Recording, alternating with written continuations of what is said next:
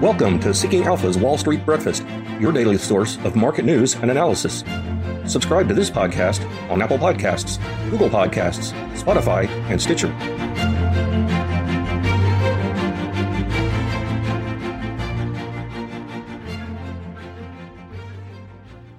Good morning. Today is Monday, August 9th. I'm your host, Pim Fox.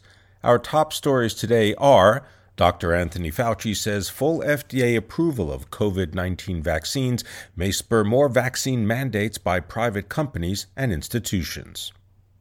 Broadcast and cable TV viewing continues to fall, leaving room for growth in connected devices. And the first deliveries of Tesla's Cybertruck electric pickup are not anticipated until next year. Dr. Anthony Fauci said that he hopes full FDA approval of COVID 19 vaccines would support corporate mandates for workers to be vaccinated. So far, public companies have been proactive with mask mandates in high infection areas, while some companies, such as Microsoft, are requiring employees to be vaccinated. Norwegian Cruise Line said on Sunday that a judge had temporarily halted a Florida law that prohibits a proof of vaccination requirement for passengers. That now allows the company to ask for valid vaccination documentation. A note from Wells Fargo cites high U.S. vaccination rates as a chief reason that the economy will not face the disruptions it did during the initial outbreak. Quote, the bottom line is we do not expect the Delta variant to create meaningful headwinds for the economy, as was the case in the early stages of the COVID 19 pandemic. That's according to strategist Scott Wren.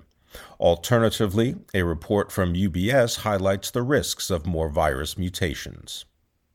A new report from Samba TV suggests that cable networks are stabilizing to pre pandemic levels more readily than broadcast after spikes during the height of the pandemic related lockdowns. The State of Viewership survey indicates the top two platforms in terms of total impressions are Roku and Amazon. Roku impressions were up nearly 30% year over year in Q1. Amazon's up nearly 50%. That's compared to cable, which fell 25% from a year ago, and broadcast television, which tumbled 19% over the same period of time. Tesla's Cybertruck won't hit volume production until sometime in 2022. That's according to updated footnotes on the company's order page. Elon Musk had previously lowered expectations by saying that the company expected a few deliveries of the Cybertruck toward the end of this year. But according to Electrek, the footnote indicates that the online configurator for the vehicle will be available when production nears in 2022. In other news, AbbVie said that it's received a request for additional information from the U.S. Trade Commission in regard to its planned acquisition of Soliton. Sanderson Farms said it's near a $4.5 billion sale to Cargill and Continental Grain.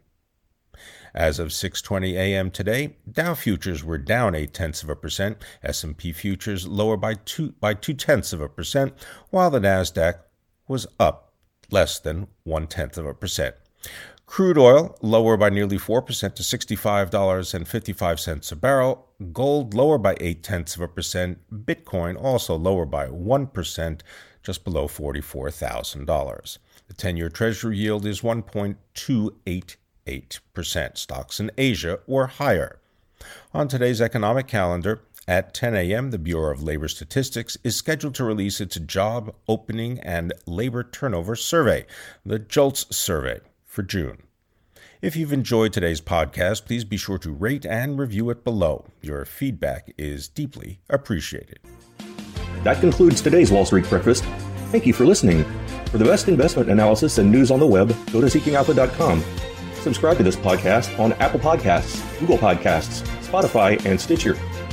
You can sign up for our other podcasts Behind the Idea, SA for FAs, Let's Talk ETFs, the Cannabis Investing Podcast, and Marketplace Roundtable on those platforms as well.